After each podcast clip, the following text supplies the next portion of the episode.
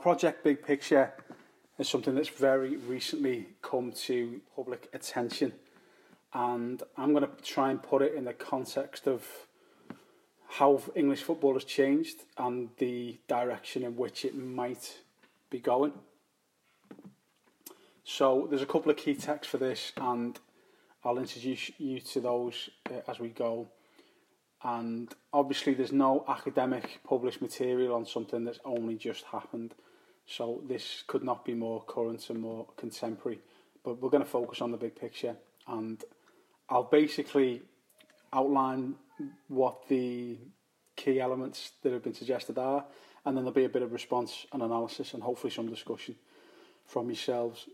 The first part of the session is based on in my work with, with Professor John Hughson, who's obviously a, a prof at UCLan, on history of the Premier League in terms of its cultures, consumption and commerce.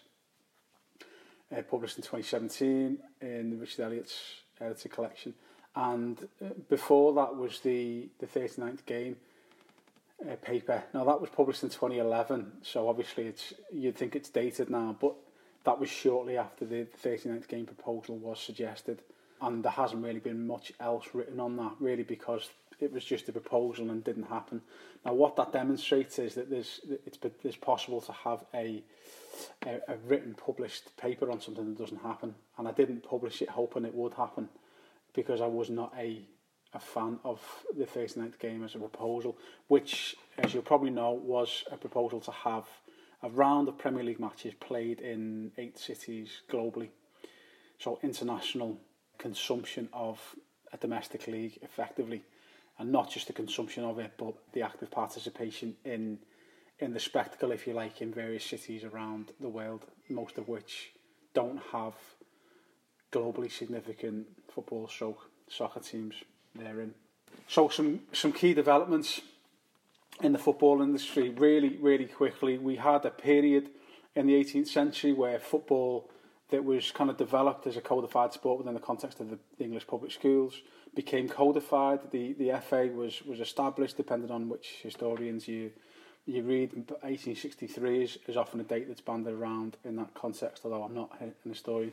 And the FA established developed rules, formulated competitions, the FA Cup being the oldest uh, domestic competition in the world, uh, followed by the Football League established in 1888, and that basic diet of knockout and then league format, which was basically copied throughout domestic leagues across the globe.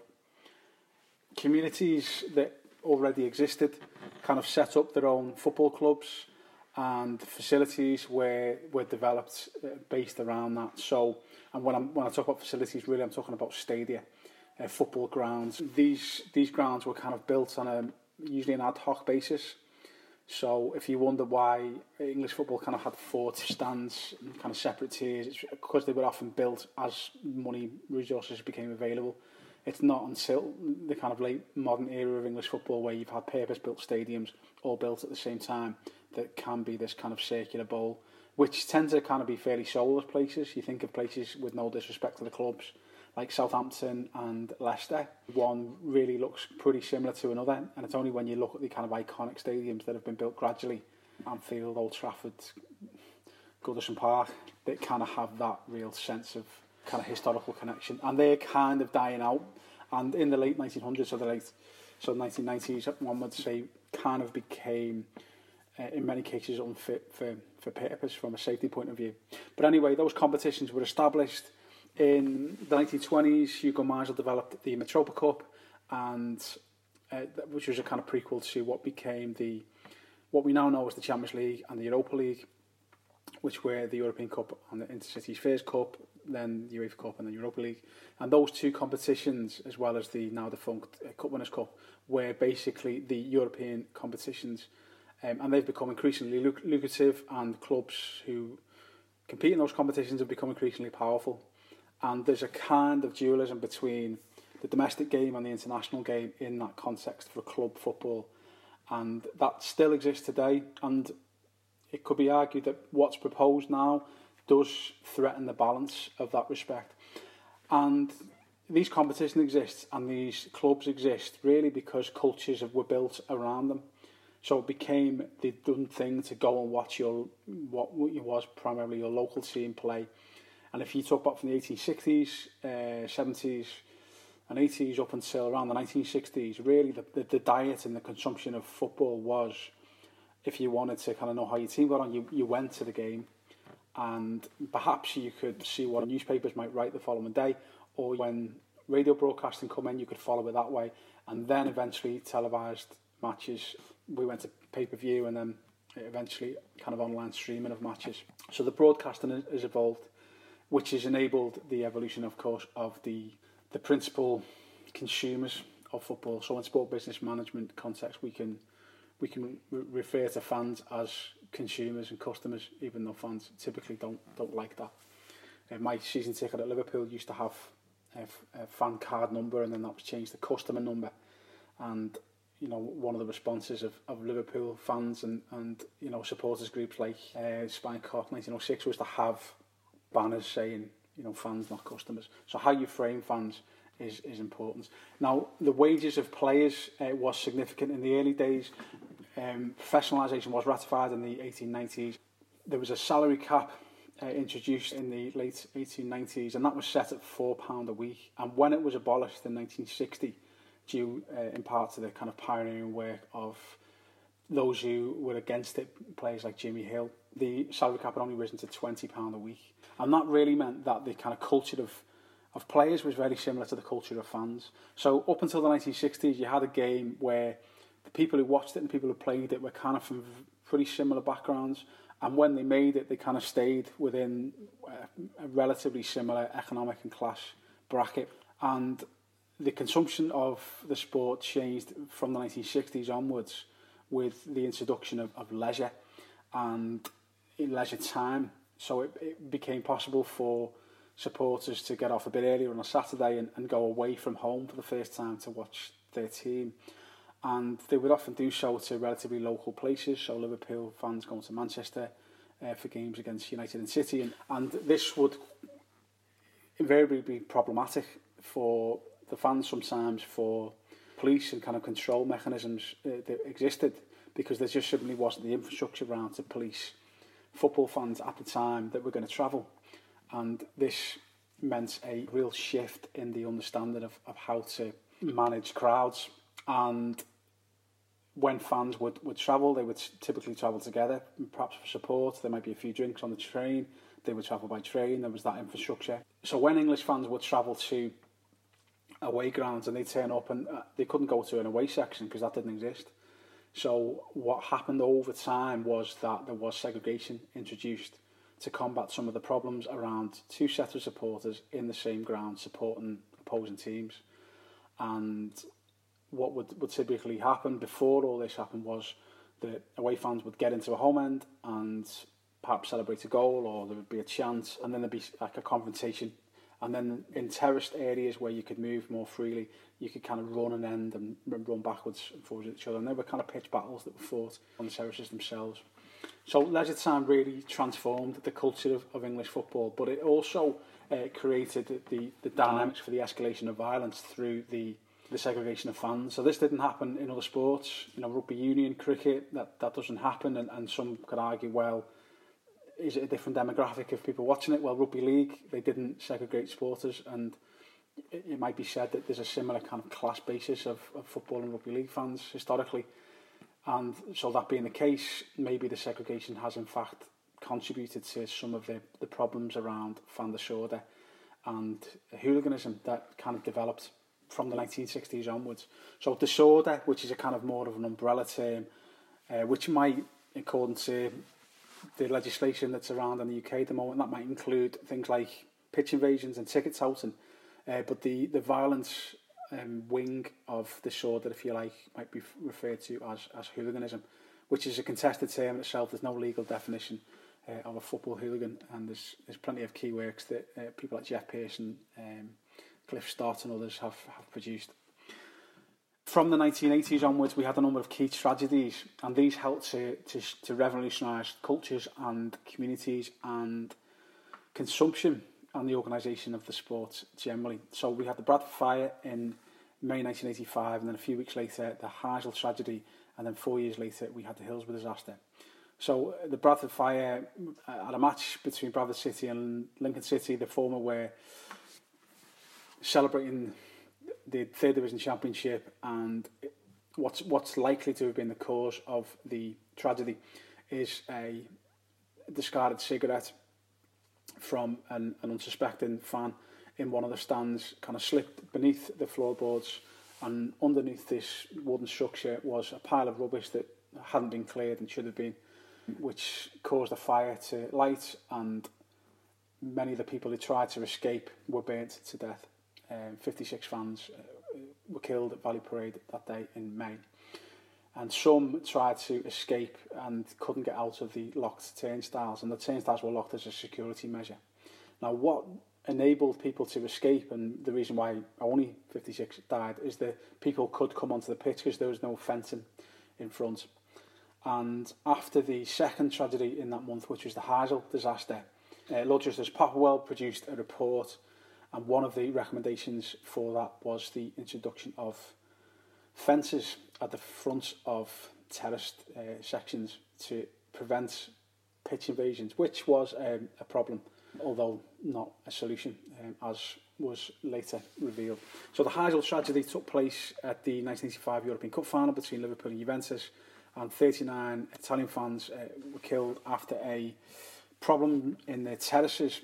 Now, UEFA have a notion of neutrality in European football and that they continue to this day for European finals sell tickets in neutral sections, uh, which isn't always a, good idea when you think of the concept of neutrality and, and football supportership, particularly when it really matters at a kind of European final. And there was plenty of fans guilty of conduct on that day, which led to some being arrested, some served prison sentences. There has been criticism of how the authorities have, have dealt with that.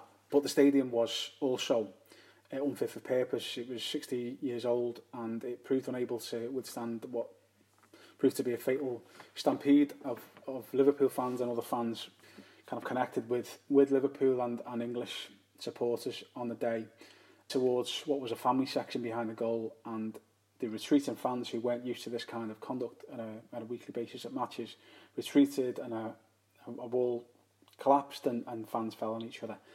And as a result of that, there was a, a five-year ban imposed on, on all English clubs, which effectively saw the demise of, of the English game at a period where English clubs have been completely dominant, winning all but one European Cup from 1977 up to that final in, in 1985 with real dominance on the international scene. And it took a long time for English football to recover in its reputation and and in its kind of infrastructure as well, and also in the performance of its leading clubs and the names of those kind of changed over time a little bit. And then the, the Hillsborough disaster, which really revolutionised English football in terms of, of the legacy of, of that. 96 Liverpool fans were killed due to a variety of, of reasons, which I'll, I'll go over briefly, connected to the, the FA Cup semi-final against Nottingham Forest in 15th April in, in Sheffield that day, the home of Sheffield Wednesday. And Liverpool fans had been given a smaller uh, area of the ground, despite the fact they, they had more fans than, than Nottingham Forest. Uh, there were problems between, um, I suppose, the, the police and supporters outside of of the ground because th- there wasn't sufficient areas for people to enter the ground. So fans would turn up and there were long queues and there was kind of almost crushing against the turnstiles. And Duckenfield, who was the police inspector on, on in, in charge that day, had only been in the job for six weeks and didn't have the experience for, for a job of that magnitude, made a number of very serious uh, key errors. Um, so the allowance of fans um, in, so the, the, the gates were open and fans came in to the ground, but they weren't directed into pens that were empty. And what tends to happen when you go into a terrace, and when I was a kid going into terraces, this is what happened. You'd go, as, you get as central as you can and as close to the goal. So the already overcrowded pens, and a pen is where the terrace is split into sections. So you stop the uh, the latitudinal movement of supporters. I mean, and a pen, you know, we think of a pen as being what, how we treat cattle, which is how English football fans were treated during the 1980s and 70s. So by not being diverted off until the wider pens, the central pens became over full. And because of Popplewell's report, which made that recommendation after the Bradford fire and Heysel disaster that uh, perimeter fencing should be introduced around the perimeter of the pitch. The fans um, who died at Hillsborough were in many cases crushed to death um, against these fences and even though they many of them were able to get out the only one ambulance that arrived on on scene was able to access the, the pitch so it was found that the security operation and the safety of supporters was was just not fit for purpose. So it wasn't just the infrastructure, the facilities, it was the, the crowd management, the tactics. It wasn't fit for, for purpose. And a number of tragedies can be seen around the world. And that one in particular, English football, helped to to change English football and, you know, well beyond the, the collective memory of Liverpool fans. Because the Taylor report that was produced after that made 76 recommendations, the most important of which was the move to all-seater facilities, and that created um, a whole new dynamic for English football. Um, it was expensive to do, clubs had to raise money, they wanted to marginalise terrace culture, and um, as a result of these official reports, the the infrastructure was went through a period of, of evolution. So how football was consumed by fans changed dramatically and how clubs themselves operated changed dramatically after Hillsborough. From a player's point of view, uh, the Bosman case during the mid-1990s was significant in that it enabled the, the, the free movement of, of players out of contract uh, across Europe. So it, basically found the EU legislation as it existed to be kind of at odds with, with footballing regulations. So it enabled this kind of transnational, lubricated transfer market within Europe. And at the same time, clubs were revamped. The European Cup became the Champions League. There were group stages introduced, which guaranteed minimum revenues across a number of games. So we didn't just go into the European Cup as thinking you might have one game or maybe one more. You could predict and you could therefore budget and you could therefore sign players on the basis that you would get X amount of money at least for that season. And the broadcasting changed in English football with the move of pay-per-view TV and subscription TV through Sky Sport notably, uh, which also helped to, to revolutionise English football. So we've talked uh, recently about Operation Big Picture and plans to change English football, which is the biggest in a generation. And the last notable proposal were those that led to the formation of the Premier League in 1992. So stadiums developed, and one of the goals, really, even though it was not always communicated, at least uh, beyond the walls of, of boardrooms, was to to marginalise terrace culture and to eradicate hooliganism, uh, which never really kind of happened, and both kind of prevail to, to different degrees at different clubs, and also to change the demographic of supporters to create the, the dynamics where football hooligans felt that they, they couldn't really fight. To change and dilute the demographic was in part the, approach that was taken. So the commercialisation of, of football kind of accelerated from the 1990s and Man United clearly led the way and other clubs that were big clubs if you like uh, were, were far less successful in capitalising on their own commercial potential so Liverpool a counterpoint to Man United in that respect so shirt sponsorship, which came in really from the, the late 1970s, Liverpool's Hitachi uh, shirt sponsorship was was the first seen in at the top level of English football, and many others followed. And merchandising became more diverse and more lucrative as football became a more commodified sport that was marketed in different ways, which has now led to a kind of a global tourism industry connected to to football in dominant leagues such as La Liga, Serie A, Bundesliga, Liga and of course the Premier League. So the 39th game proposal, which was significant, introduced in, in February of 2008. So this, this paper was, was written shortly after, but not eventually published until 2011.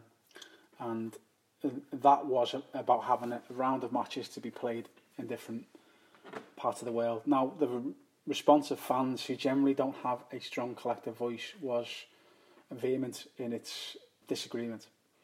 And the, the timing of that was interesting. And for, probably from the Premier League's point of view, it was too early. and they've decided to kind of pull back from that and basically wait for other leagues to, to do the dirty work for them. So it's it's really common for American leagues.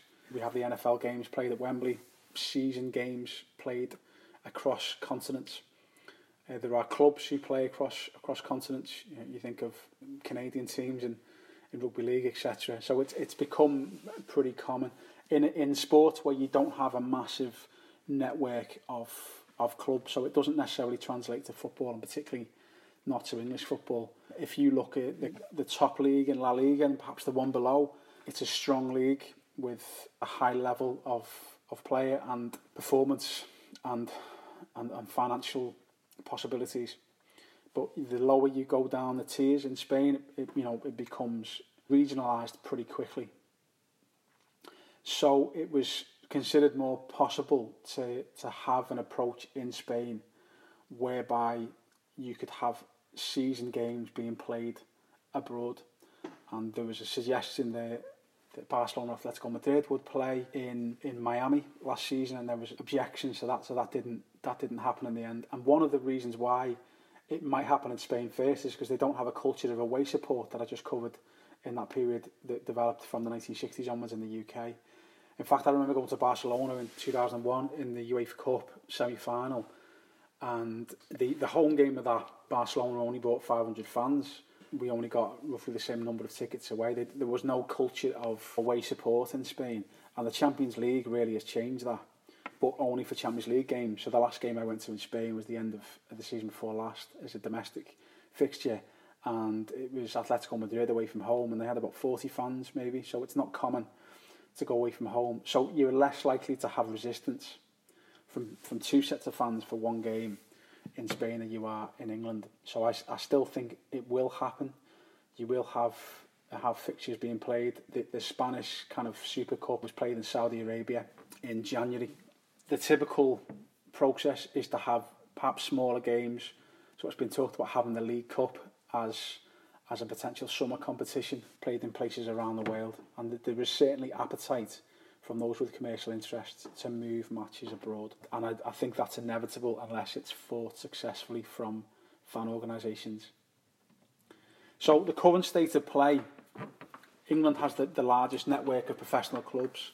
It's got five tiers of clubs, the Premier League, Championship League 1, League 2 and the National League. And then only with the tiers below that, National League North and South, does it become regionalised? I know there's been some changes to, the, to competitions this year because of trying to restrict travel over COVID, but that's uh, a first really. And there's there's significant economic gulf that exists not just between those divisions but also within it. So what Man City can spend on, on a fullback might be what another Premier League can spend on a squad, for instance, over over a some period and the reliance on revenue streams has really changed. So they, it used to be English football. Basically, what came through the turnstiles was was what you had to spend really, and it took a long time for that reality to, to shift and for the economic potential to be realised more fully. And in the kind of ten years pre-COVID, that changed a lot. You had an increasing amount of money being made basically from the global uh, broadcasting contracts to the point where the, the ratio between what the Premier League make from, from global broadcasters compared to domestic broadcasters in, in, in England, it used to be like that, and, and it's really shifted the other way. And I think the future of broadcasting of English football matches, the, the focus is not what's made from the UK market. And what does that do? Well, it shapes prioritisation. A match recently, um, I saw a tweet, it was Leicester City match, and their social media team tweeted the, the time zones that the game was kicking off plenty of clubs will do that. So you know, right where I live, this is the time. And there was a kind of map of, of the world because there's global consumption of, of all Premier League teams. So the, the Premier League and, and the Championship and League One and League Two, there's a, a different level of reliance on match day revenues. Now that doesn't mean to say that clubs like Liverpool will, will say, well, we, we're not going to rely on match day income. I mean, the opposite, in fact. Liverpool opted against the move out of, of Anfield and decided instead to redevelop the, the main stand. So the four stands now, remember I talked about that process of building as you make the money, well that's still in, in operation now. The Centenary stand was built in 92, the Kop in 94, the Anfield Road in 98, which will be rebuilt and the main stand was only opened uh, three or four seasons ago. So there is a real desire and demand from uh, club officials to have an, an, an increase in income from match day revenues. So the bigger the ground, basically the more money that you can make, the more fans come in and spend more money on a diverse range of, of merchandise and items, the more money can be made. And with financial fair play, which is supposed to regulate what a club can spend relative to what it earns, that becomes increasingly significant, even though financial fair play has come into question given how Manchester City were able to overturn their two-year ban last year. But the further you go down the pyramid, you, you rely more heavily on, on gate income because you're not on the telly very often, League One and League Two. So the broadcasting deals really are, are much less significant in that respect. So there's, there's definite friction between clubs and weaknesses within that model. And we've seen COVID as being a prime example of how that has been manifest because the entire industry is based on people being able to be at football matches. And one of the reasons English football is so popular isn't just because of the performances on the pitch. The fact that Aston Villa, who stayed up in the last minute of last season, are able to score seven past the champions Liverpool, who have lost four games in two years before that day, means that there's that uncertainty of outcome, which is so central to the excitement of English football. And fans going to matches, creating the spectacle, the atmosphere is, is part of why people will save up for years and, and do a kind of pilgrimage to Old Trafford or Anfield or wherever their team play. And COVID has really put a halt on all that, and we don't know how long that will last for. I mean, there's currently a hashtag going around Twitter of, of let fans in and whether that will happen or not. I was one of the people who was very critical of the British government for allowing matches to, to still take place in March because of the coronavirus you know, wrote a number of pieces for broadsheets and was on the TV and radio voicing that concern. So I can't then be someone who, who would support an early return of fans in stadiums. Although if you've, you didn't get COVID yourself and you, you think it's blown out of proportion a little bit and you think it's outdoors, maybe people, supporters of some clubs are, are, are more persuasive in their in their arguments or more persuaded by arguments of others about having fans back into grounds. But the point is, that COVID has basically disrupted the entire model and it's created huge potential financial problems. There's only so long that certain football clubs can continue to exist in a COVID context.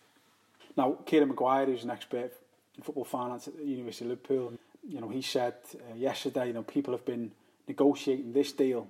When we talk about this deal, talking about a project, big picture, uh, it's been negotiated for the last three years. So it's not a response to COVID but it's been it's been coming, and, and COVID has been a Trojan horse. So it's basically the opportunity to have a number of these. How do we want to change football? And I, I also think that the, the water breaks that were introduced in the summer resumption of the Premier League in June and July, I think they were probably less about hydration and more about opportunities for advertisement breaks. And I think it was a bit of a tester in that respect. It was sold as hydration, health and safety, player welfare. But I think really coming, especially from an American market where they're not used to having 45 to 50 minutes without an advert break and they're more comfortable with quarters in their sporting matches and where you have a situation where you can have advert breaks more more easily. And I think also the, the handshake that happened before the Premier League that wasn't really about solidarity. It was it was about when can they make the most money effectively for clubs and broadcasters. Well, it's just before the game starts. So let's have a round of, of handshakes, just enough time for a couple of adverts, a lot of money being made, and then we'll go straight into the game. So always think when there's a, a change to how sport is consumed, played, produced, always think of, of the economic motives and the incentives behind it. So Project Big Picture was a plan drawn up initially by FSG that began with the, the owners of Liverpool beginning in, in 2017 and big clubs wanting to exploit the value of their international TV rights. And really, these proposals would give them the power to do that. So, how did the media respond? You know, this was something that was, was introduced Uh, in a, piece by the Telegraph on a, on a Sunday, and the following day, Martin Samuel from the, from the Daily Mail called it, you know, a disgusting Big Six power grab. The Times referred to it as clever and highly cynical act of misdirection. The Telegraph said it was a hostile takeover spun as a rescue package. And David Connor, the Guardian, was a bit more perhaps positive and measured, and he said, you know, the negative reaction seems bizarre, and it was quite forceful, and you did have quite a polarised response to this in the first few days.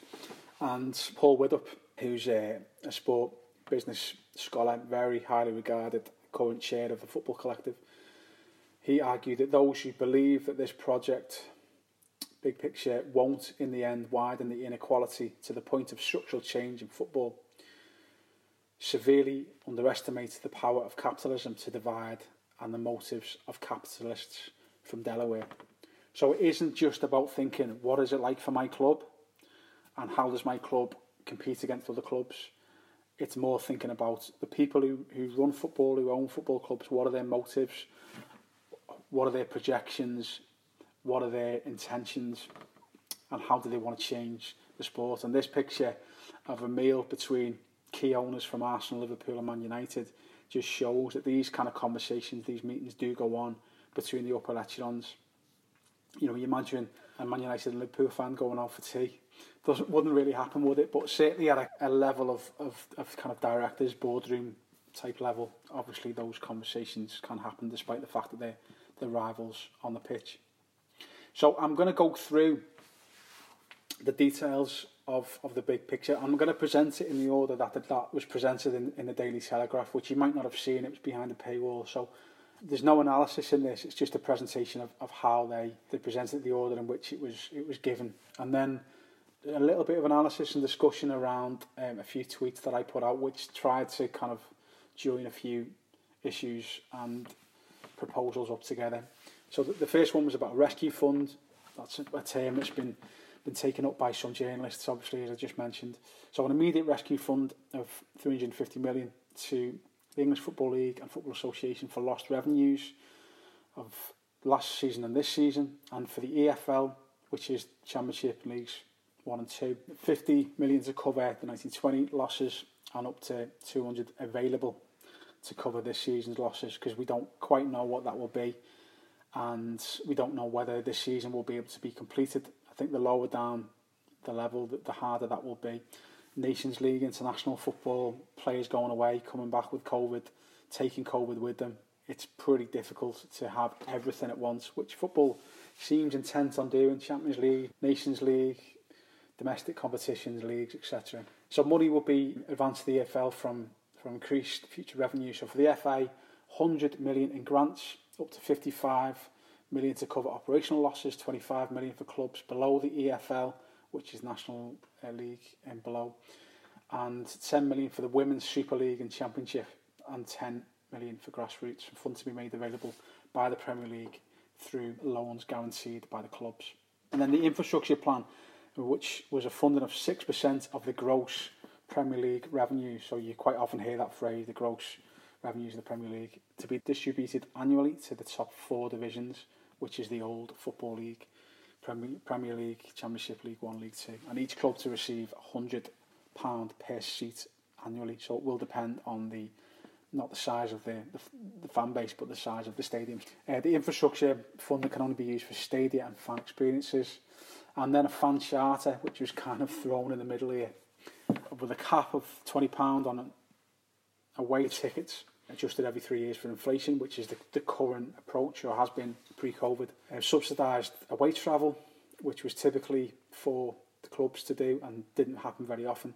Safe standing sessions uh, to be at the discretion of each club and subject to government permission. So the reason that I put this in the context of the Taylor report and the Hillsborough tragedy and the, the developments of, of English football was so we could have a discussion around that, which we will a bit later on. Uh, waste sections which must provide at least 3,000 or 8% of capacity, whichever is higher, which is a massive change. We'll talk about that. And then a focus on annual good causes. So, increase of 66% uh, in annual contributions to good causes in England, and a total of 5% of this gross income to be contributed annually to good causes and grassroots football to include combating discrimination, racism redistribution of media and sponsorship revenues. There's three possible options uh, put out. First, 50% equal, 25% current year merit, and 25% three year merit, with a great emphasis placed on merit in both the Premier League and the Championship, with half of payments reflecting positions over the last four years. Second option, the current Premier League distribution scheme, which is 50% equal and 25% by merit and 25% by facility fees. Uh, but newly promoted clubs must hold back 25 million of the first two years in the Premier League to mitigate the risk of relegation. Uh, often we talk about parachute payments, which is part of this deal, the removal of those. Um, current Premier League distribution scheme, newly promoted, this is the third option, newly promoted clubs receive uh, 25% of their allocated facility fees for the first three years in the league. And for all those three options, excluding parachute payments and including new infrastructure payments, solidarity from the Premier League to the English Football League would increase from 4% to a whopping 25%. So the Premier League and the English Football League domestic and international media rights will be collectively sold by the Premier League, which is what the Premier League currently do. It's not happened in, in all leagues. For, for instance, in Italy, it doesn't happen or hasn't always happened in with Serie A. Compensation payments, uh, the EFL and the FA with, uh, with infrastructure monies and related borrowings deducted prior to the determination of distributable revenues. And then the pyramid structure, the Premier League originally formed to house 18 clubs would be reduced from 20 to 18 clubs. Um, so the, the Premier League uh, uh, was actually uh, bigger than that, went down to 20, and the proposal is to make that to 18, just to clarify that uh, point there. I've copied and pasted this from the Telegraph, by the way, I haven't altered it. Uh, this would free up the calendar and with fewer teams, and then to parachute payments provide additional resources to the EFL. That's the argument there.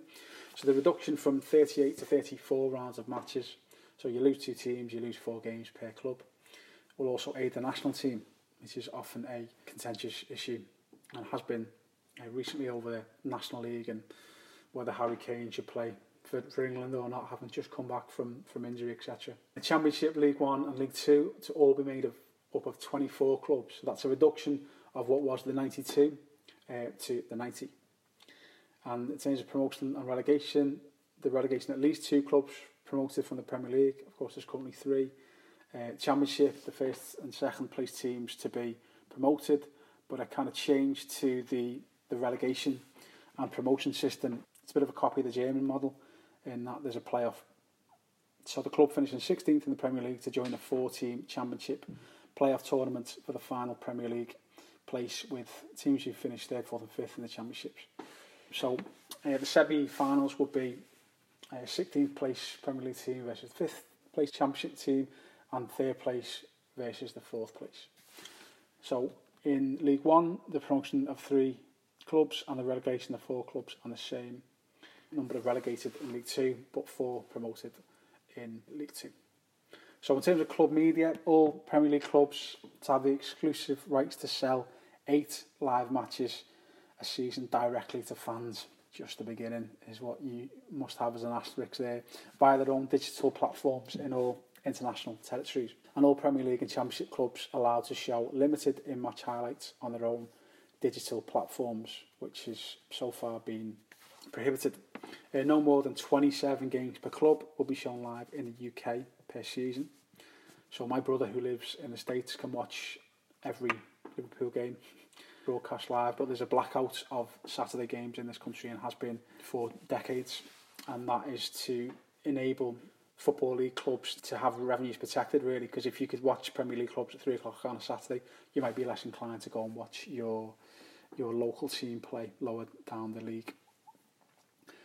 And Saturday 3 pm broadcast blackouts to remain, obviously, to protect the EFL attendance, which is what I've basically just said. So, other competitions, the League Cup and the Community Shield to be discontinued. Now, the League Cup was established in the, the 60s, but the, the, the Charity Shield or now known as the Community Shield, and has been for a, a long time, even though old people like me still forget and call it the Charity Shield to be to be discontinued, um, and that has long been a fixture, a key element of the.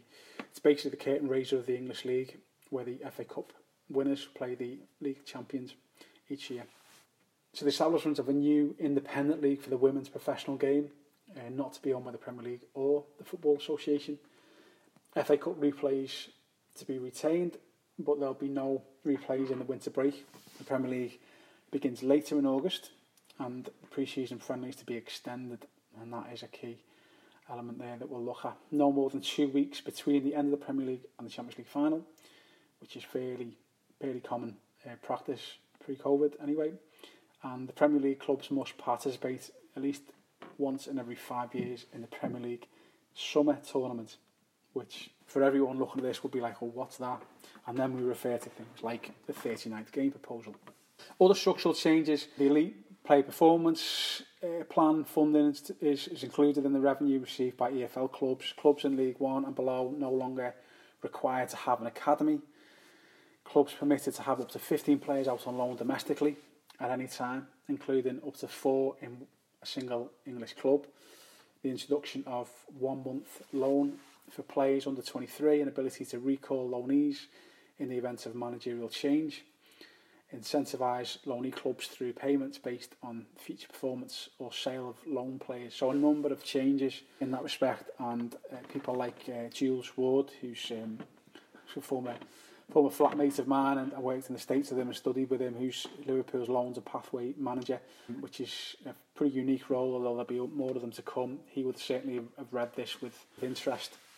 That limitation to have only four clubs, you know, players at one club does mean that you can't really have that feeder club situation um, domestically and to only have 15 players out on loan domestically. I think a key word there is domestic. The situation that, that Chelsea have had with with Vitesse Arnhem where you can loan a, you know basically a, a number of players to one club can still happen internationally. The cost controls and, and related party income, so financial fair play rules to align with UEFA to ensure English clubs are not at a disadvantage in Europe. 50 million per cap annum on all related party transactions and a more stringent related party definition. The Premier League executive provided with full access to clubs' accounting information to investigate cost control and a joint Premier League and Championship body to monitor cost controls. Historically, though, hasn't always been great communication uh, and even collaboration between the Premier League and the Championship and the EFL uh, because they're two separate bodies. So it's almost inevitable that the split of the Football League with the Premier League becoming independent from 1992 onwards has led to some of those problems over time, depending on who's in charge of the respective organisations. Uh, and interestingly, Rick Parry, who's the current EFL chairman, was the not only Liverpool's uh, CEO, he was previously in the Premier League uh, equivalents as well. So an experienced man in that position who probably understands both parties, although not necessarily um, popular everywhere he's been, but we'll leave that for another time. The, the English Football League to introduce hard salary caps, so no talk of that in the Premier League, but uh, an introduction of that in the Football League, and all material matters relating to the business of the Premier League will now require shareholder approval, except that the board will decide whether to approve a new owner, and all votes will remain more than two-thirds majority to be approved. All other votes for the operation of the Premier League will be one club, one vote, except those provided for under special voting rights. And those special voting rights, each of the nine clubs who at any time of determination have been long members of the Premier League, continuously for more seasons than other clubs will be considered a long-term shareholder. So there are certain clubs that are listed in, in that concept and two thirds of the long term shareholders concurs to be adopted without approval from other clubs. Number one, the election or removal of the CEO and or member of the board. Number two, amendments to cost control rules and regulations. And number three, contracts for the sale of league broadcasting and media rights. Two thirds of the long term shareholders can prevent from being adopted resolutions two. Firstly, the change the distribution rights of the sponsorship, commercial and broadcasting rights sold centrally Secondly, change the distribution to clubs from Premier League centralised rights or assets and see alter it in a, in a material way in the nature of the competition with two thirds of long term shareholders able to veto the Premier League's board approval of a proposed new owner. So I know that was a bit of a, a mouthful, but I wanted to kind of present it in a way that had been uh, presented in that piece in the Daily Telegraph. So my tweet that came from this, I've chosen to focus on particular areas. Now, if you were a coach or if you worked in coach education, what might have sprung to mind from that might have been the Triple P. If you're interested in the women's game primarily, you might be interested in a new independent body and league, uh, uh, independent from the Premier League and the FA. And if you are Jules Ward, you might be interested in a loan system and, and others like him. If you're a broadcaster, you're interested in those kind of arguments. So, depending on what club you support or work for, or, or your general level of interest in the game, it might shape how you would analyse what's been presented and also what you focus on. And to do everything was probably a PhD, never mind a, a two hour lecture. So I'm going to focus really on on a few of these elements in a, some kind of coherent order, I hope. So the first thing I, I said was, was that it it proposes the biggest shake-up to English football in a generation, which was the line that the Telegraph themselves used. And it's true. I don't think that can be argued with. The Premier League certainly will be critics of this plan. Many clubs have have presented their lack of support and their disliking of it in, in, in different degrees. I mean, there's comments being associated with West Ham that have that have done that recently. So there have been several economic adjustments that have that have been made, um, and there are colleagues at, at Sheffield Hallam uh, University, uh, Rob and, and Dan, who are some of those who will, I'm sure, add some layers of meaning to those, as as well as colleagues at the Football Industries Group at the University of Liverpool. Um, but some of those have included uh, the changes to the rescue payments or the the structure of those payments, how long they might go on for, the infrastructure funding and grants, which to include the Triple P, uh, the new professional uh, women's league, which wasn't really given a great deal of funding for, given that that's probably going to be a real growth area uh, over the next 10 years. If you look at other, other kind of domestic leagues and the European League in, in other countries, the English League still has a long way to go. And some other highlights. So, an 18 team Premier League, first of all. Now, I've actually been a supporter of this for, for a long time. I think there's, there's too much football in the Premier League for the Premier League season. And that's, that's if you've got rid of of certain areas of, of the League Cup, like you don't have extra time and then penalties. Um, you know, the games used to all be two legged, and now it's only the semi final. Um, semi final going to a single leg, and eventually it's, it's basically talking in the direction of the death of, of the League Cup, which is what it's been proposed here. But if you have 18 teams, I think you're at an advantage over teams that have 20 in European competition. Four games fewer is is an advantage. So if you look at different uh, countries and whether they've the number of of teams that play uh, in those you know the top tier of, of the league it can have an impact in that respect. The the potential to only have two relegated that moves towards a little bit less competition between the, the Premier League and the EFL in terms of you know the ability to be promoted. I mean, it, it makes it harder to go up basically because you've got a, a, Premier League team that that goes into into the into the pot, if you like, into the mix to to maintain, in their case, status as a Premier League club. But I still think that generally that's quite a good idea.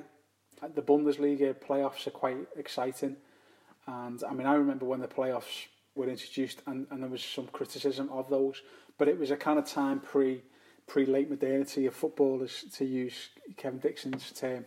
And I would, would would probably argue that if the playoffs were introduced as an idea now, there'd, there'd be loads of criticism. You know, you can't change the game, and you know it's against tradition and all this. And and some changes are good for the game, and people might have their own opinion on that. But I actually think that that, that might be a, a good idea.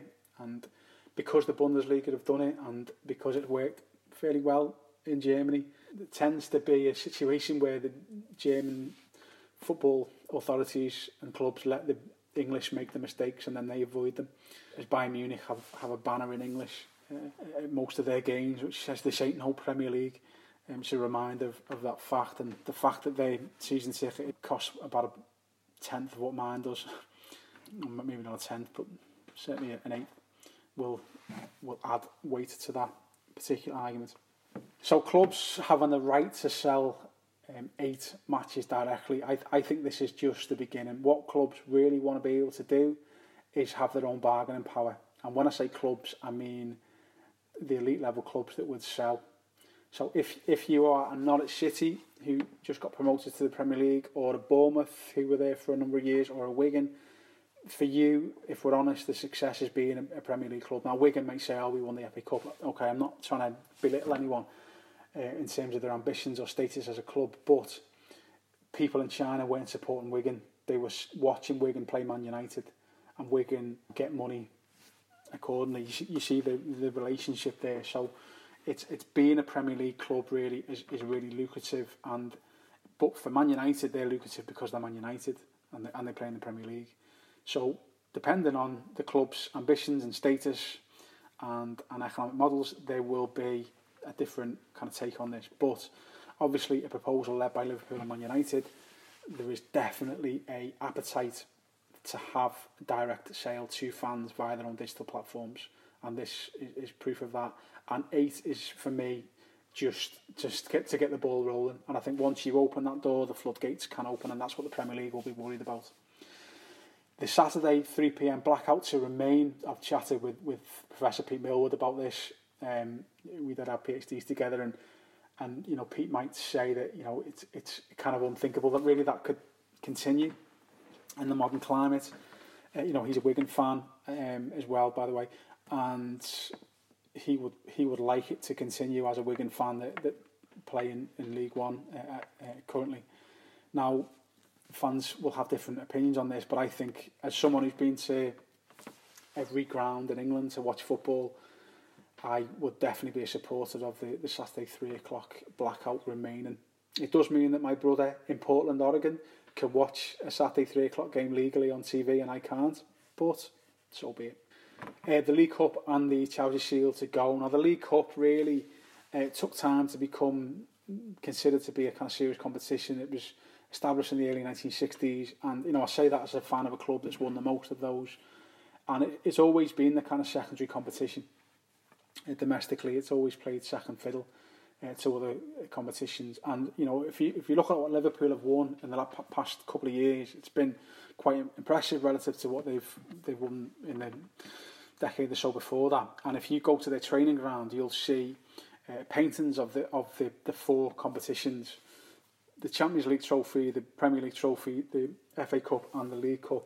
So it's for the players to say, listen, these are our targets, and they've won, if you like, the big two. But if you look at the kind of who plays for Liverpool in League Cup games, is the League Cup a priority for the manager? Well, certainly last season, the Premier League and Champions League were the priorities, and the, the, FA Cup and the, the League Cup were really used to, to blood players to give players opportunities to play. So I think that if I, you know, if you're a Premier League manager of a club like Liverpool, you may you may want the the League Cup really to give your your side an opportunity to to try different systems, to try new players, to bring new players in, especially from from youth teams. And you know, Alexander Arnold playing playing against Leeds United in the League Cup, and then you know becoming a regular eventually. So, a lots of debuts of Premier League players, homegrown and made in the League Cup. So if you remove that, then where do these players get their opportunities? So there is some understandable concern there, despite the fact that you know if you win the League Cup, I mean Tottenham Hotspur have won two League Cups since 1991, and that's it. So they will remember very fondly those two tournaments and those two successes, and that isn't to have a pop at, Tottenham and, and, and what they've won or haven't. It's it merely to say that for some clubs a League Cup is is massive, and just to to remove that as a possibility really, I don't think would speak for the, the overall kind of collective. Now, one of the concerns with the League Cup is that the the money you get for winning it is is really not not much. So if you have that problem with with that and the FA Cup, then you're never really going to have a a sustainable competition. So it was faced with the reality of, of either changing its model so you make it more lucrative. You know, if the FA Cup winners, for instance, got the fourth Champions League place, all of a sudden the FA Cup becomes a far more viable competition for, for clubs who are positioned in the kind of top half of the table but below the, the, the top three, if you like. So the FA Cup is not being put under pressure. But if the League Cup went, who knows what would happen? And the Charity Shield, really, which is, is really again more about tradition. Um, I mean, Liverpool have lost the last two on penalties, and the response of the players was okay. There was disappointment, but it was more of a shrug of the shoulders in comparison to losing the Champions League final or losing the Premier League and the last game of the season, which Liverpool had have done in two of the last three years. So the response of players to losing those games speaks really of the fact that it's perhaps not the of the level, but again it depends on agendas of individual football clubs. And the, the move to increase more pre-season friendlies, I think this is really significant and it, it ties in with the earlier section about the 39th game and the move to have a, a quinquennial, which is an unnecessary word. Just in a tweet, I had to save the characters, so that's why I went for that word. Um, a Premier League summer event, which again ties in with the 39th game proposal. It's kind of a, a modern manifestation or reincarnation of, of that idea, and I, I think that was only asleep. That was never dead, that idea, and it will be back. And although that document from the Telegraph doesn't say as much, that will certainly be located globally. League One and League Two not required to have academies. Now, academy status, there are, um, I won't go into this because I don't have time, but there are particular criteria that clubs have to fulfil in order to, to have their uh, academy status kind of protected, ratified uh, nationally and it's become increasingly difficult for some clubs to have academies at all, to have um, any kind of youth um, systems, and some clubs have opted just to not have them. Um, you, you've seen some quite high-profile examples of, of clubs, you know, opting to to reduce their their youth team expenditures and infrastructures. And for certain clubs, like that's how they exist. It's not just about match day revenues you know, I put this in the historical context, hence the you know the, the beginning part of this lecture, and I, I really did that to also make a point that for many EFL clubs, their business model is based on producing players and selling them in order to maintain profitability um, and stay afloat, and maybe even progress up the ranks. And that isn't just for, for English football. You look at you know the Ajax Porto models over the past four or five years. How can we win the league, stay in the Champions League, and make money effectively? And that's one one aspect that they've sought to do. You know, look at who Ajax have sold over the past um, four summers. They haven't just gone right. We got to the Champions League semi final, nearly got the final. Let's sell everyone. It, it happened over a, over a few windows, the last last two or three windows the next part is 24 clubs in the championship so so that slightly reduces the football league in its in its entirety so it would go and only really because the Premier League has too fewer clubs so it wouldn't change the football league really but it would mean that there were two fewer clubs in the entire pyramid from the from the four so it would it would take two um, League 2 clubs basically and put it in the National League which in theory would make the National League a bit stronger and there were proposals to redevelop the National League um, to to go as a maybe even League Three, which could could have happened. You know, and, and pre-COVID, there's certainly the appetite in some quarters for that, but it, it's never quite had the traction necessary. And whether it's in everyone's interests to have a League Three or not is, is certainly um, up for debate. If you move on from there, which is totally unique, by the way, this isn't the case in any other domestic league that they would have you know, as I previously mentioned, five national leagues, uh, divisions within uh, a single pyramid. Uh, and after that, regionalised. So more control of digital platforms for clubs, and I think that's that's another element that's that's becoming really significant, and that's, that's going to be clubs want to be able to show what they want on their website. At the moment, on on Liverpool's website, if you want to watch certain footage yeah, I mean, you can't do it live because that would be an infringement of, of broadcasting. Even on the, the club's own TV channel, um, they do have like an LFC Go, which is a kind of subscription for the website, and certain content produced kind of on YouTube and stuff like that goes through this subscription. So we've got a global consumption of website content, which isn't live football, so it's broader than the picture that is when we when the club plays once or twice a week so to have greater control over the digital platforms basically can be monetized and that's why clubs are interested in it. Control means not it's not just about power. In fact, it's not centrally about power even. It's it's it's about revenue increases. The financial fair play to align with UEFA, which um, yeah, given the Man City case, and I'm not going to talk too much about that, but an alignment with UEFA would be popular with some clubs, certainly. For, for many others, they're looking at financial fair play and say, what does it even mean anymore?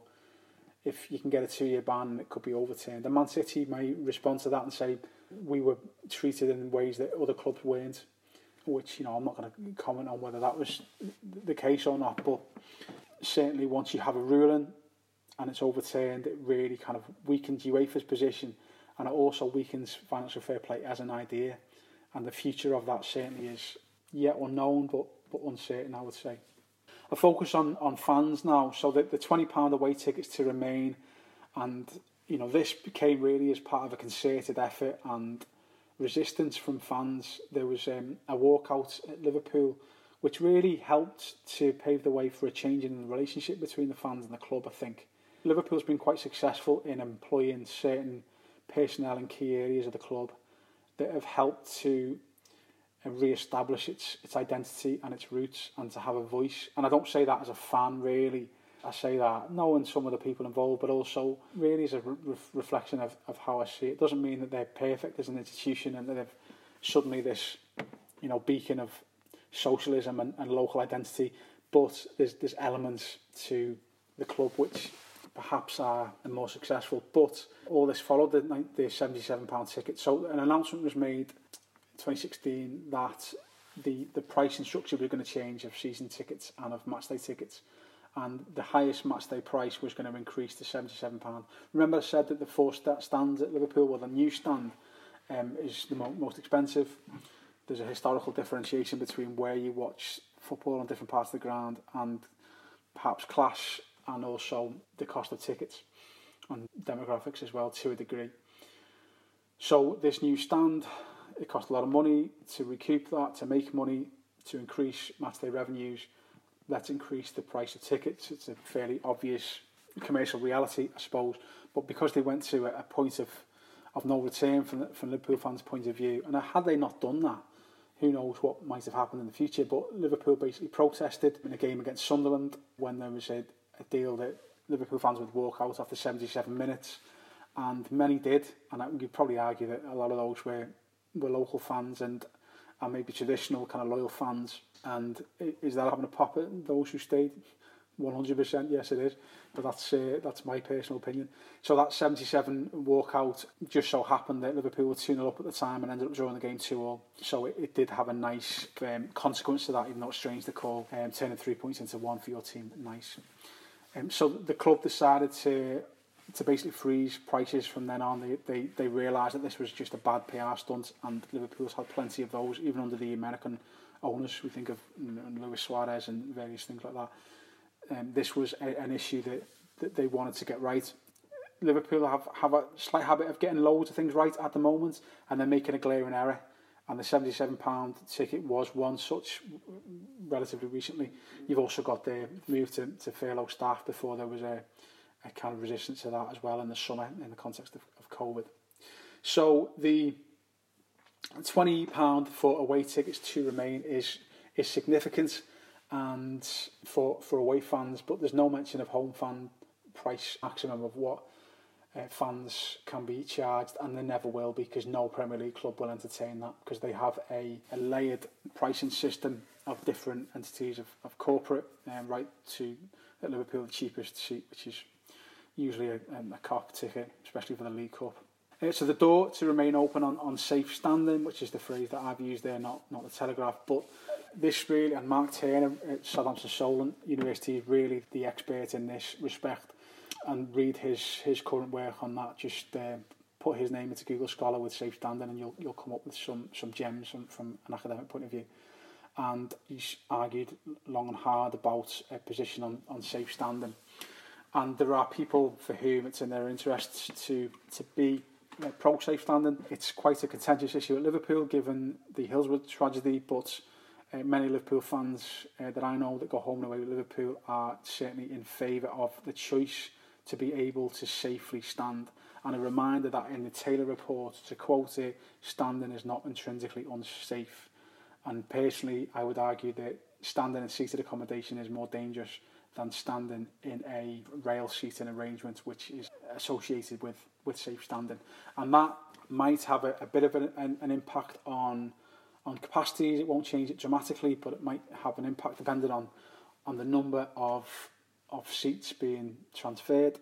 Um, UEFA don't have it as part of their regulations, so there has to be the possibility to, to change from one to the other very easily. Any, anywhere with safe standing does, so uh, Germany does. Germany never in, introduced standing because they never outlawed it, so it was always part of German football to have standing. But it, it was reintroduced at Celtic Park for European games. It, it all fans obviously have to be in seated accommodation, although they don't sit down for, for obvious reasons relating to the participatory dynamics of British football.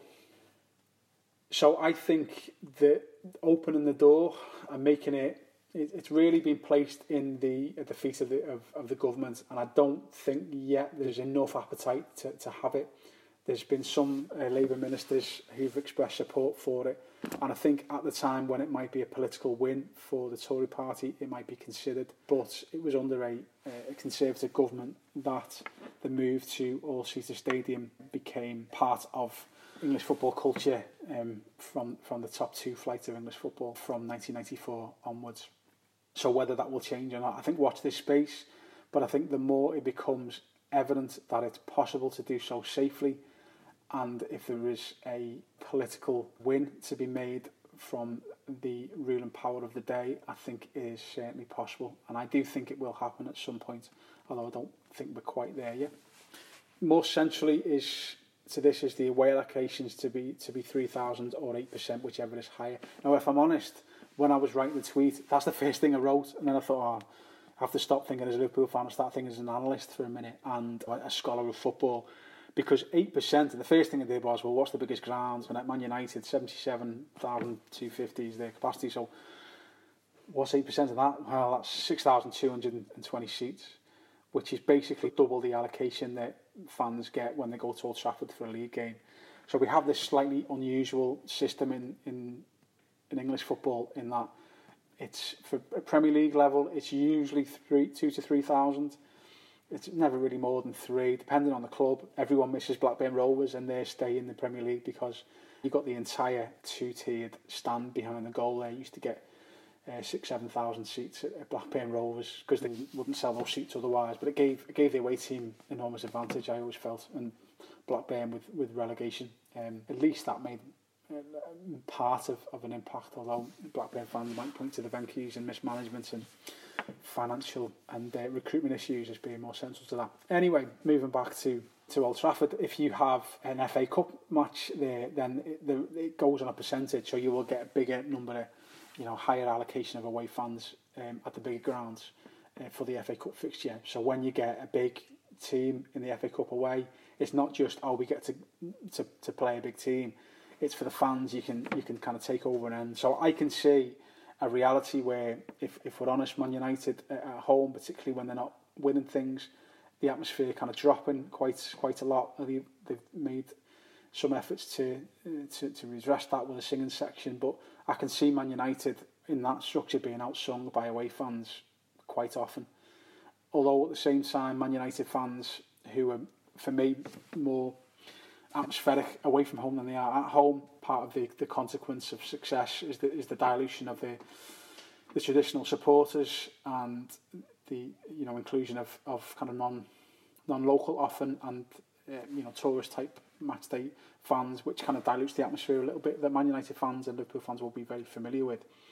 And if you increase the number of um, away fans, then it's basically a, a bit of an unfair fight in terms of the the, the fight for atmosphere uh, control at football matches, which is a slightly strange phrase, but, but you know what I mean. So that would make a huge change, I think, for the bigger clubs. So Bournemouth, who, you know, I, I don't miss them from the Premier League just on the, their allocation of, of tickets because they, it was always very difficult to get a ticket at Bournemouth just because the numbers of away seats available uh, in a stadium that small. So that is a big change that's been proposed that would also have considerable implications for policing. If you've got 6,000 Leeds fans going to Old Trafford next season, which you know may not happen COVID dependent, etc. But and and certainly this isn't you know a proposal that's going to just happen. But let's consider the possibility for a moment. Then the police match the control of that game, which is already a fiercely contested match, Manchester United against Leeds United and, and other rivalries. It just makes it far more difficult for police to police. And if you look at what's happened in Scotland, the old firm game, as it might want to be known, Rangers v Celtic, there has been a kind of tit for tat reduction of allocations for away fans. And that's been more in, in keeping with where the trajectory is going, is to reduce allocations.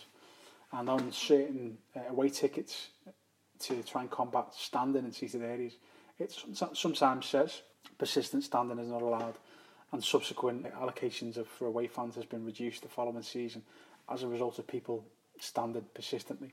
So I think watch this space on that. Now, the the picture top right, which I uh, introduced earlier, which is of the the various uh, executives of leading clubs, Liverpool, Manchester United, Arsenal. That's that's a reminder, really. I think that the power plays are nothing new to English football, but that at an executive level, people talk, and there are networks and relationships, and those networks are absolutely imperative. Now, when it comes to a central body of fans, the Football Supporters Federation, and I, I know some, some people that represent the organisation, I have a lot of respect for them, but they've struggled as an organisation to be a central voice for English fans generally because you just struggle with the nature of rivals uh, getting in a room. One of the reasons why we pay what we pay to watch football is because we haven't collectively opposed it. Germans are fantastic at looking at our mistakes and saying, well, we're not doing that. We're not having Monday night football, throw tennis balls on the pitch. We're not having expensive season tickets. We'll, we'll boycott and we'll do it collectively. And they're visible and they're audible and the authorities listen to them and respond. And also they don't want a system where they're kind of losing and diluting their own atmospheres in the way that's happened in some grounds uh, in England.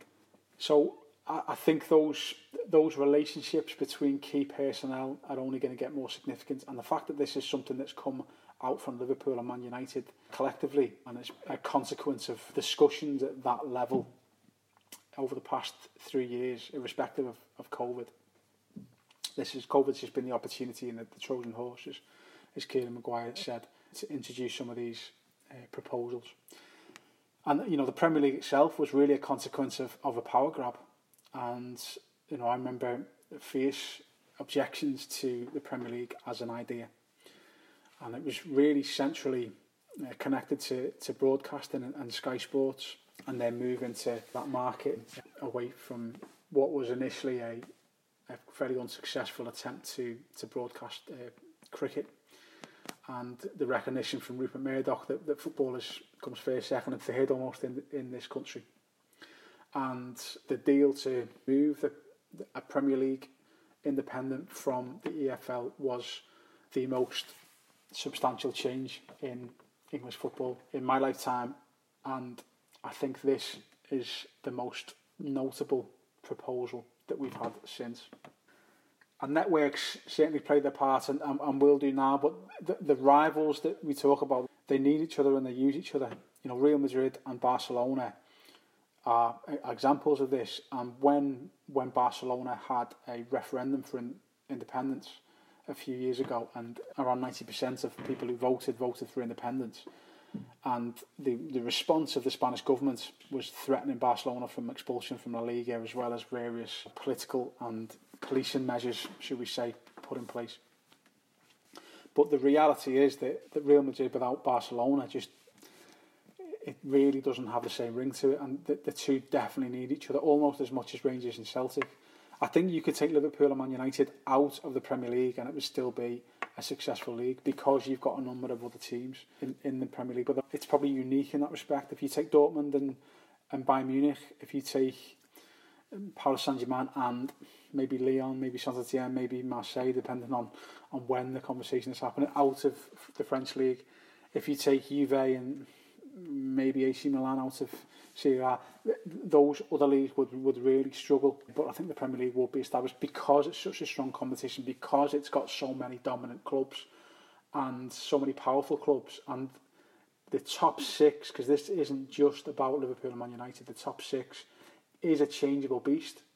And, you know, what if Everton defy expectations under, under probably the third best manager in the world, Ancelotti, and, and get into the Champions League, or even better this, this year? At what point do they become considered a top six club? And I know they've been mentioned as one of the, the historical clubs uh, in this, this report by, by the Telegraph, but it, there is a, a change in nature of what we consider to be the elite clubs and, and that can, can change over time. If you want to demonstrate power and influence, you affect change. You know, UEFA have known this for a long time. Why the rules keep changing, why the competitions develop a little bit time after time. Okay, it's sold as improvements to the game. It might be, and nearly always is, about economic incentive. It's quite often about power and about reminding people who have it and about maintaining power and affecting change. So I think uh, Rick Parry back in the plans I think is is important, but it doesn't necessarily mean that all um, championship clubs um, would endorse it. In fact, many clubs will be against it. I think beyond the top six, it's difficult to see who would be in favour of these plans because it effectively means that they're guaranteed less money. So why would they vote for it? it? Has been one kind of central issue, but you know, not everyone voted for the Premier League and it happened. So I don't think it's impossible that a version of what we're seeing in these proposals could happen and elements of it I think probably will. I think the evolution of competition and the broadcasting is inevitable. The the collective bargaining power of clubs is one thing, but I think it's likely that individual clubs are going to want to capitalise on their own economic potential. And I think, certainly in the case of the Big Six, if you want to call it that, there is certainly um, that position in the boardroom. But I, I think importantly that the dualism of domestic competition and international competitions that that should be maintained. So I, I know that this is put in the context of it of it being a, a move to a, a kind of European Super League in all but name, almost kind of replacing domestic football. Even though I think there's more of an appetite for that in La Liga than in the Premier League, I actually don't think that that the Premier League clubs and even the Big Six of the Premier League really want that. I don't think they want to have a a situation where they don't have domestic football, but I do think they want more regular matches in a competition that's a European league. And I think Dave Webber has, has been tweeting recently. He's put this in the context of from a critical lens um, of of it being basically about a power grab and the formation of, of a European Super League, which is a, a pretty understandable take, take to have on this. And it's pretty important that we maintain that dualism to have both Premier League, domestic football, and I would include domestic competitions in that, even though the future of the League Cup and the FA Cup look a little uncertain. Certainly, the prize money of those competitions plays a, an important role in how they are viewed, but they're not just viewed by the top six, uh, they're viewed by the entire league and, and the entire football pyramid, respectively. What fans want is to see the teams play against their rivals, and they want that more than they want to see the Champions League. That's a position that people who are opposed to this will rely on. It's not necessarily what I think. It's just a almost playing devil's advocate and, and presenting a, a position. So the maintaining of rivalries is important. Now, those rivalries are no less important just because we've made changes in how we manage fans in combat and hooliganism. In fact, there's, there's different forms in which those ritual aggressions are played out, but certainly those rivalries are, in some cases, more intense, but certainly no less in, in, intense than they have been in the past. And to deny fans the opportunity to see matches. If fans didn't care about Premier League games, Premier League games wouldn't sell out. And the rivalry that Liverpool has on a European front, you might think, oh, was it Real Madrid because they've won more Champions Leagues or AC Milan? But really, the rivalry that Liverpool has is with Everton and with Man United and with Man City and Arsenal and other clubs in the in the English league. So, for as long as fans think that and wake up to what might be suggested and seek to express a unified voice because I think it's important fans start to express some concerns about any move towards a European Super League which replaces domestic football or at least prioritises it more so than it is already. The broadcasting change is, is inevitable, as, as I've said. I think there'll be more possibilities for clubs to sell broadcasting rights to their own matches. And I think the routes to these competitions should not be cut off. It's really important there's a pyramid.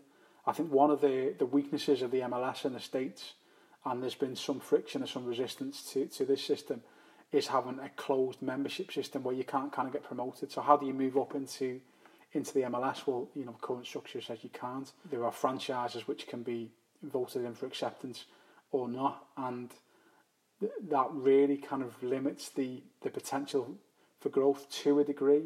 Some experts in American sports might disagree with that. They would argue that it works perfectly well in other in other sports and, and will do in, in, in soccer in, M- in the MLS.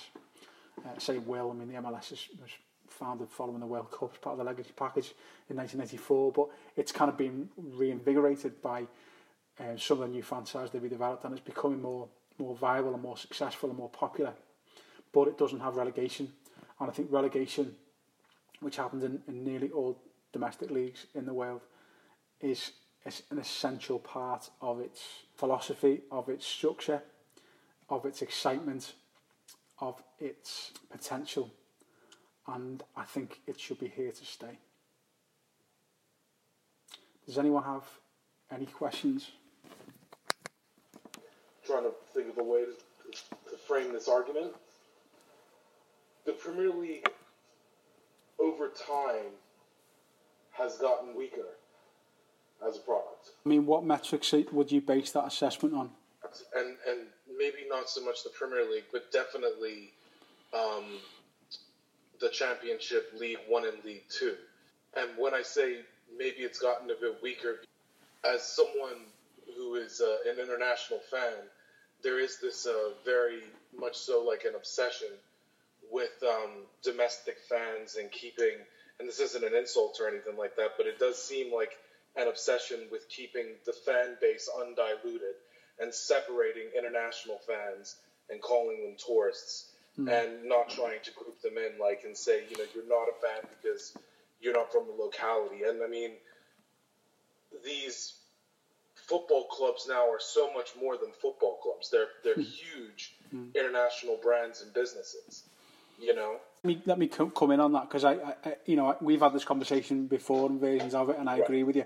You know, Man United took the words football club out of their logo as a reflection that they are bigger than a club. Barcelona, as a football club, um, have more than a club written on the the their stadium. So yeah, football clubs are are big businesses at the the upper end. And what English fans or some English fans have seen is the dilution and the threat of their cultures. Now that sounds a little bit xenophobic, um, and there's probably a trace of that within this, but I'd, I'd also see it as a recognition that English football fandom is, is unique and is individual to to place and community, and most scholars see the future of of football as, as being a kind of almost part of a resistance movement with the global versus the local. It doesn't always necessarily have to play out like that. In fact, in, in, in Liverpool, some of our most well-respected fans are from Norway, and they go absolutely everywhere with the club and understand local people in, in some respects better than people from the peripheries of the city. So it's it's not as if there's always uh, you know kind of antagonism and like you say a separating of, of the local and the global. Uh, but some clubs do it better than others. If you look at Lyon, they've got, uh, sorry, uh, Saint Etienne, which is the, the derby that, um, that, that, that Lyon have, a big club, particularly in the 1970s. They've got two Kops that are opposite each other, two ends of the stand. And rather than kind of dilute the atmosphere that's produced from those, they will sell tickets in a tier built above one of the Kops. So to kind of deliberately maintain an element of the culture. So it, what you're saying is reflects some of the difficulties and the, and the frictions faced by football clubs and football fans.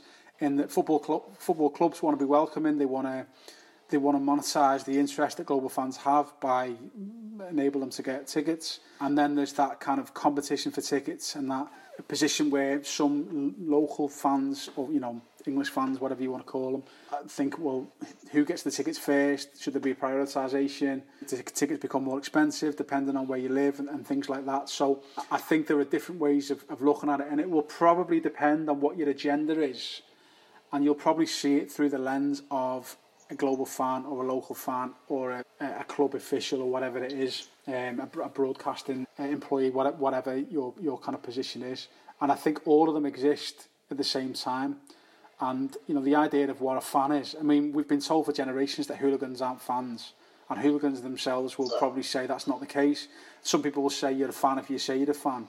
Scholars like Giulianotti have produced typologies of fans to understand different types of people and behaviours, which might get different labels accordingly. But what has been created is a, an extensive industry with, an, with a, a, huge national network of clubs. Some of those at the higher level have committed fans and, a, and an, an appetite for global fans to consume the English game. And I think that's only going to grow. I do agree with what you with what you said, but don't you think that the fandom of English football fans is capable of evolution? Is capable of changing the scope or the periphery? I mean, culture, by its almost very definition, is not it's not static. It's like language. It's it's fluid, it changes relative to contemporary conditions and experiences. So there's a maintaining of a degree of tradition and an embracing of, of new of new avenues. And I think that's what culture is, and that's what fandom is. It's it's when it's when you don't have any allowance for the maintaining of the tradition. That's when there's a that's when there's cause for concern. And and you know part of I mean we're getting off topic a little bit and, and talking about uh, Project Restart. Project Restart. That was a different project, wasn't it? About Project Big Picture.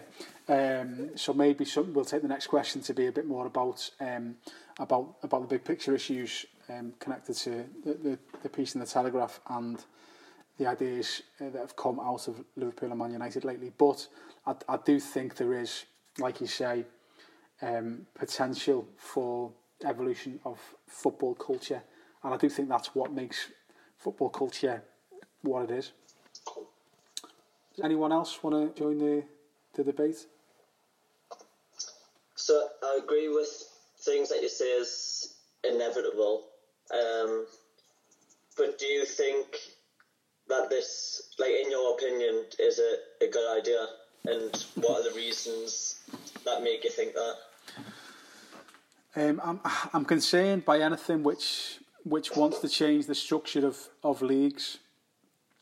I think the the broadcasting issue, like I, I've never had a, a Sky Sports subscription, you know, because I'm I'm kind of opposed to the policies and, and the politics of Rupert Murdoch. That's a personal decision that I make. So, for me, how football is broadcast, yeah, I, I have no problem with, with clubs doing it on, a, on an individual basis, if it allowed for the protection of the collective. And I think the Premier League as a product must be must be protected. And I do worry about the big clubs being allowed to have too much power in, in what would become a, a kind of breakaway league. I wouldn't support that, and I, I, I would be opposed to it. And the, the thing with presenting so many changes at once in one lecture and in one article and in one proposal is that you almost don't know where to start. So, is it a good idea? Well, that's a, that's a, that's that's fifty questions, isn't it, for the for the fifty points? Some of them I think yeah, hundred percent. Some of them like hundred percent not. So there are things that I'm uh, kind of in favour of. I, I also think some of them are just not been thought thought through. Like let's have, you know, six and a half thousand scouts at Old Trafford. So I, I think I think there's some things that they, they probably need to think about. And I'm not saying that they haven't thought about these issues, but there's probably some of these things have, have perhaps kind of been left behind. If I was an exponent of, of women's football, if I was Alex Culvin who studies the professionalisation of the women's game, I'd be a little bit concerned about what this might mean for women's football, where that might put the women's game, who has ownership, control, power, um, investments in that context, what it means for broadcasting, and what should be an emerging and growing market. So I suppose the answer, Kieran, is uh, I agree with a few elements, and I'd, I'd probably, if I was voting, I'd probably vote for a few things, but I will never vote for a European Super League because I, because I love the Premier League, not the Premier League as, a, as an organisation, uh, but the idea of a league structure for the top flight of English football connected to its divisions below it in a pyramid. Anyone else? One of the people that you mentioned from one of the newspaper articles said that it wasn't. It's not a bad idea. It just needs tweaks. So from what you're saying, I think that's kind of where you're sat. And when when it first broke out and I was reading about it, that's where I was because definitely the league's lower needs needs support. Um, but do you think it is more likely to happen now because of that, because of coronavirus, and because they actually do need more support? Do you think that would be a, play a big part in whether it gets approved or not? I think I think one of one of the main problems of, of English football is also its main strength, in that there's just so many clubs, and I just think there's an an unsustainable number of football clubs in English football. Now, if you're a fan of one of the clubs that goes bust, you don't like that statement because you think, well, I'm I'm from Bury or Macclesfield or whatever it is, and or I'm Bolton fan or Leeds, whoever's had financial problems. But you know, if you look at a financial model, if you look at what can be regulated, especially within the current climate, which who knows how long COVID is is going to be an intrusion for, I actually think that a main problem with English football is the number of clubs. And I'm not saying I want clubs to go under, but I, I just think it's not sustainable. And, and Paul Widdop has talked about inequality in this context, and he's and he's quite right in that this will only create more inequality. Um, COVID will only make it harder for football clubs to operate at a lower level, whether they've got fans in or not. But particularly for, for clubs that rely heavily, and most of them do in the lower ends, on on gate receipts, it's only going to get worse. And yeah, some of these changes are about readdressing the issue of of, of payments to, to lower down, but I'm also concerned about like how long that how long that situation would would last. Like there's only really agreements in place for this season and last season. Are we going to get to May and suddenly COVID's finished around the world? No. So I, I think COVID is going to have its own legacies, and I think the lower down the pyramid you go, the more of a problem clubs are going to be faced with, and the the very unstable environment of English football very reliant on certain revenue streams has has really come to fore. It's like if the internet went down tomorrow, or you can't you can't stream anything. What would the world do without the internet? You know, people can't go into football grounds. What the football clubs do without supporters paying money on for match day revenues. So we'd hope the internet's going to go down. We hope fans will soon be allowed back into games when it's safe for them to do so. But I just don't see an outcome being positive and I see clubs folding this season. So not very positive as an answer in terms of optimism, but I see I see more problems than solutions. And uh, in terms of whether this is something that can just be tweaked, I think some of the proposals are, are pretty dangerous for football league clubs and for clubs lower in, in the Premier League than the top six. And some of the responses from those clubs like West Ham signify as much. And will turkeys vote for Christmas? I'm not sure they will. Any other questions? Yeah, I, I just kind of want to touch on that uh, point that you and Kieran just made about these sort of payments paid to the lower league clubs. The fact that they, the way that they worded it, sort of seemed like one-off payments, or in a sense, uh, it sort of feels like hush money. You know what I mean? It sort of feels like take this money, be happy, let us do what we want to do. You know? Yeah, and, and, and the kind of and Rick Parry seems to support it to, to remove the, the parachute payments as well. And if I was Norwich City or West Brom, you know, these clubs that kind of yo-yo between the leagues, then maybe I'd be slightly less concerned. But if I was a club that that kind of wanted to have a pop at, at, going up, knowing that you'll probably come back down and you might not come back up, I'd be a bit more concerned. So it depends where you sit in the in the trajectory of, of English football, and it depends what, what the structure of your club is and the status of your club. I think you're going to respond to these financial proposals very differently depending on how you budget and where you're coming from and, and where you see your trajectory over the next five years and what potential risks, whether it's relegation or, or anything else, um, to that status. So thanks very much for all your questions, and um, I know it was quite a uh, an unusual session in that I just basically talked at you for an hour and a half. A lot to go through, and I you know probably could have done double that, as you could probably tell, given that what's been proposed is, I think, at a unique point in time that it feels like a moment really for English football. That doesn't mean to say that that will necessarily uh, see changes come in as a result of of these plans, but I think certainly clubs are going to have to form positions, communicate them, and there's going to have to be decisions made accordingly, which are going to affect the industry, going to affect other domestic leagues, and affect other clubs within the pyramid and fans of all of the above. Thanks very much for joining us.